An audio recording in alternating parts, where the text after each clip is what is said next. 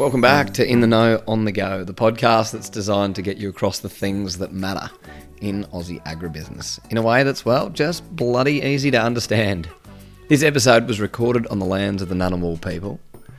Well, it's obviously budget week. For some people, that means sleepless nights, and for others, well, it's far easier just to get the experts in to talk to us and tell us what it all means. Today, we're joined by Georgie Aley, the sector lead for agribusiness at KPMG. So, Georgie's going to talk us through the key areas in this year's national budget and what it means for agriculture. Georgie, it's great to see you again. It's wonderful to see you, Ollie, and agree it's been a big week. Georgie, just starting off in terms of the key focus areas for the budget for agriculture, what are the key talking points for it? Look, I think the headlines really, Ollie, are we've really seen strong recognition around the role that agriculture plays, um, but also can play in the future as we start to address and, and put more focus and effort and, and government focus behind climate change and also the broader decarbonisation agenda. And so, you know, what we've seen is commitments and investments that recognise the need to support the transition at the farm level. Um, and how we will need to shift and innovate um, some of our practices and, and some of the ways that we operate um, to support that broader agenda. So that's been great, and, and that's been um, continuous work by many across the industry as, um, as this broader ESG landscape continues to evolve. I think the other key thing that we're seeing in there, which is front and centre for many uh, at this point in time, is of course the broader biosecurity landscape and um, you know what what threats we have right on our borders, how we're managing those, and how prepared are we to to deal with any outbreak or incursion should it happen um, as a country. And so I think we've seen that great recognition come through the budget this year. There are some areas where we have seen some shifts and some reprioritisation come through the budget. And, um, and that's not surprising. You know, where we are now, we, we knew with a new government coming in that we would see a stock take, we'd see an audit of spending, um, we'd have a recalibration of, of where some of the funding commitments came through in the May budget. But I think what everyone needs to remember is that the commitments that were made in May that haven't been altered at all through this October budget still remain in play. And we had some, some great wins back in, um, back in May. Uh, however, we will look forward, of course, to see what comes through in May 2023 budget, which is not that far away and uh, and of course want to see some of the commitments made this week come to fruition and uh, and really unlock the opportunity that we need them to to support the sector. They've put a big focus, as you mentioned, around climate and the words biodiversity and carbon feature quite prominently in there. But just taking it back a step, can you just help define what is biodiversity and what is carbon? Yeah, sure. So, you know, when we think about carbon, I mean, it's a chemical element at the end of the day. Um, but what we understand and what people are now really understanding is carbon is everywhere. Um, and it exists in a lot of, you know, elements, fibers across the board. However, the link to agriculture is the only way to generate new carbon and sequester carbon out of the atmosphere is through our soils and is very much um, under the remit and the stewardship of farmers and, and landowners, and, and whether that be First Nations people um, as well, so stewards of, of the land. And, and that's that direct link back into the agriculture sector. And then when we think about biodiversity, I mean, biodiversity starts to talk about the variety of plants and animal life that we have um, in existence. So, whether that be around trees, whether that be around animals or different species, uh, that starts to make up the breadth of the biodiversity that's above the soil and, um, and is in existence. And as a society and as a human race, you know, we are reliant on um, thriving and enhanced biodiversity, which underpins, you know, what do they say? I think it's 51% of the world's economy and um, and really sustains um, all of our existence on a on a daily basis. So, looking at the budget piece from the climate space, so what are their key focus areas, and what does it kind of mean on the ground for those involved in the agribusiness sector? Yeah, look, there's a range of commitments. So we we saw some funding in what we know as the Department of Agriculture, Fisheries and Forestry But as many will know, through the new government, we saw a new department established where we now have the Department of Climate Change, Energy, Environment, and Water. So, quite a substantial um, portfolio. And so, within that, we have funding buckets sitting across a few departments that do link, of course, to climate and, and do link, of course, to agriculture more broadly. Uh, so what we saw, and, and we had um, heard about the, you know, um, I think it's natural or national, um, the Heritage Trust, and and we'd seen the 1.1 billion commitment made around that um, earlier, and, and that came through in the May budget.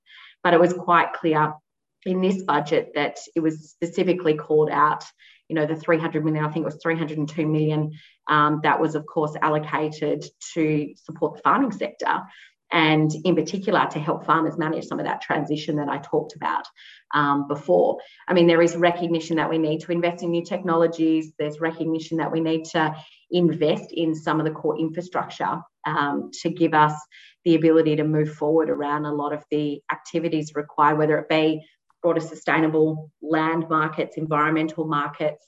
Um, how do we actually reward, incentivize, and, and shift, um, not just at the farm level, but that flow through our supply chains. Uh, and you know, clearly carbon's front and centre, and there's been a, a lot of um, commentary, if I use that word, Ollie, around carbon, carbon markets, um, integrity, robustness. Um, so there's some bits and pieces throughout the budget that, that do look at um, carbon farming program, programs, look at ACCUs more broadly.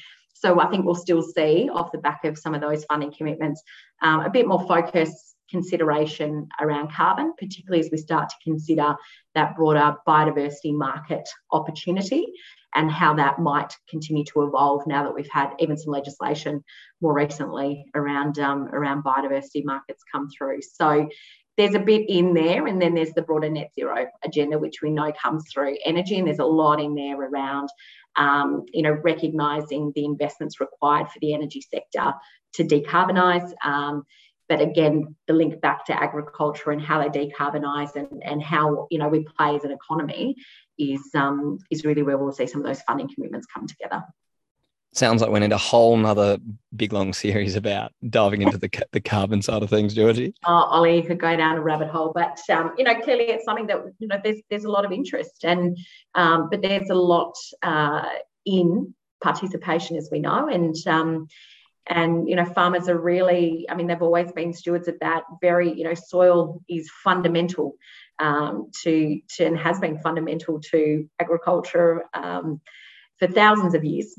And uh, you know what we we keep learning more and more every day around around soils around carbon um, but also around you know how do we sequest how do we offset how do we actually integrate that into a, a broader economy? That's um, some of the challenges that um, still need to be worked through. It's a complex space. The other area which you mentioned was around biosecurity, and I think it's front and center for everyone. So, mm. in terms of biosecurity, what have they put forward in this budget? And yeah, is it is it something which commentary at the breakfast, which was held this week, is it seen as an adequate step for the industry? Yeah, look, and um, and Minister Watt at the um, CropLife um, budget breakfast this week, you know, really outlined um, some of that focus on on biosecurity. And and as everybody recognises, we also have different operations happening at a state and territory level versus what we do at a federal level. Um, and at the end of the day, um, like we've seen with, with you know our recent pandemics, anything across the board with biosecurity, uh, you know these sorts of things don't know state boundaries, and um, and this is a this is a national issue and something that will impact a breadth of industries um, across the board. And of course, predominantly some of the um, current um, threats that we have on our borders have a significant impact on many of our livestock industries. Uh, but the key thing that we're storing there is this commitment around 134.1 million over the next four years. And that really is to ramp up, you know, the preparedness um, to, to any of these sort of exotic um, incursions. But one of the biggest messages from, um, from Minister Watt earlier in the week is that we had seen uh, through the May budget this sort of 66 million that was going to be rolled out over a four year period. And what we've seen through this budget is the um, current government is looking to expedite that and bring that 66 million spend over the next two years. Uh, we've also seen strong financial commitment in there around traceability Um, and of course, through the electronic identification tags, the EID, that um, a lot of the industry will be across that we've seen, particularly in the sheep sector, uh, and with a view in there around, you know, 1 January 2025 that we have this mandatory um, EID system in place. So, and uh, and really now it's around industry mobilising around that and working with government to make sure that we um, unlock that funding, we ensure that it's directed in the areas that we need, and that we really are prepared and that we coordinate ourselves at a national level, but have response mechanisms in place um, wherever those incursions, if they should um, occur, uh, can be managed appropriately. The other area, which I think is probably not surprising for people, is around natural disasters, and we're seeing it front and center in the regions. But looking more broadly at regional Australia, what does the budget mean for the regions? Yeah, look, there was a, a, lot of recognition. I mean, look, there were there were some changes around funding commitments made. So, of course, the building better regions, we saw some changes um, to to prior budget commitments in that space. But there was a very strong message, and there always has been a strong message around um, the Albanese government around commitment to the regions and the recognition of the role that regional Australia plays uh, in its contribution to the Australian economy. And of course, agriculture is a key industry within uh, regional Australia. And therefore, a lot of those commitments that we saw across regional Australia do support um, strong industries such as agriculture and strong communities, um, of which we know communities play a crucial role um, in enabling our industry more broadly. So we, we did see um, some commitments around, you know, health services, core infrastructure in the regions. Uh, there were some investment contributions around connectivity in the regions as well, and, and strong recognition around mobile coverage, um, which we know, and, and Ollie, you're fully well aware, um, is, is still a big challenge for, for many um, in our industry and, uh, and a constant, um, constant bugbear for many. Uh, but also as well, you know, some consideration, as you said, of, of the situation that, you know, we're not just seeing at the moment, but we, we have um, I guess, had the compounding effect of what we've experienced around natural disasters over the course of the last, um, you know, three or four years. And, you know, you and I were both at a dinner last night, the ARLF 30 years, and we, of course, had um, Shane Fitzsimmons, who is the New South Wales um, resilience uh, lead. And, and I think for all of us, very a sobering account of the last three years and, and how we've gone from drought to, to fires to floods to pandemic um, you know, to floods in some places four times in the span of three to four months. So, you know, there are many communities in regional Australia feeling the pain uh, and, of course, haven't had the opportunity to recover um, to be able to respond to, to the next onslaught of, of natural disaster. And there's been, you know, recognition of the need to support that. And, and I think what is comforting, I think, for us as an industry is, of course, our Minister for emergency response is, is um, Murray Watt, um, Minister Watt, who of course is our Ag Minister. So, you know, we see that fundamental connection around any commitments made around emergency response, of course, being um, deployed into the regions and, and, into agricultural communities. So, uh, continued recognition of that and um, and of course, you know, really, I think some of the messages that came through, even around drought, you know, it's hard to believe we're talking about drought, which we always should be when we're not in drought, uh, is the preparedness and resilience that needs to be built in our systems and in our in our industry and, and in our communities. So there was a strong message um, in the budget, and I think a strong uh, narrative that we're we're hearing from the government around this resilience piece and preparedness, and and making sure that we are actually investing in that preparedness and not just making funding commitments to it more broadly. So we want to see action clearly, Ollie, around that. Definitely. One final question to wrap things up. In terms of the conversations you've been spent the week in Canberra, how do you think this budget reflects the importance of agriculture to Australia?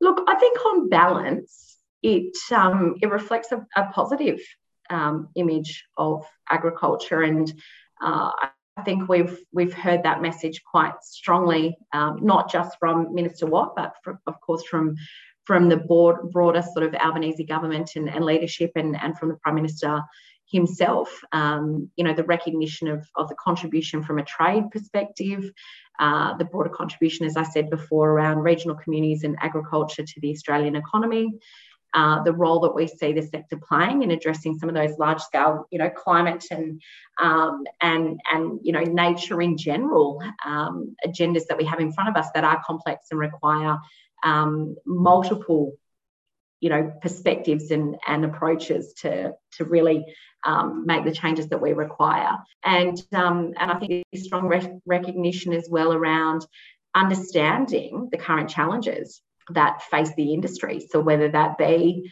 uh, current disasters that we're seeing around floods at the moment, uh, whether that be the workforce challenges that we, of course, have been experiencing as an industry, and, and we're not alone in that. You know, we're feeling that across the Australian economy um, overall, but then also as well. Uh, you know, how can we play this role in addressing some of the current threats around around biosecurity? So I think we've seen some good core funding commitments that address some of the immediate challenges. And, um, and as I said in my opening remarks, you know, we'll be looking towards sort of May 2023. Uh, we'll be looking, of course, around some of the broader policy that we'll expect to see come out of a new government. And um, I think really what we all want to see is that shift from commitment to action and that we we unlock this, we coordinate as an industry and we make sure that those budget commitments um, are enabled, unlocked, and that they're unlocked in such a way that we capture that value as a sector. And as a result, you know, we, we keep on that track to a $100 billion industry by 2030. And we're more resilient, we're, you know, we're, we're better prepared, we're more coordinated, and, and we're able to take advantage of, you know, other opportunities as they emerge. Fantastic. Well, Georgie, as always, thank you so much for bringing your expertise to our ears, and we'll chat to you soon. My pleasure, Ollie. Great to chat. Talk soon. Well, if you enjoyed this episode, please subscribe to our newsletter by following the link in our show notes.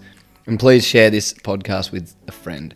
The whole idea of it is to help get you in the know while you're on the go. Short, sharp snippets on the things that matter. So, let us know what you think. We'll chat to you soon. See ya.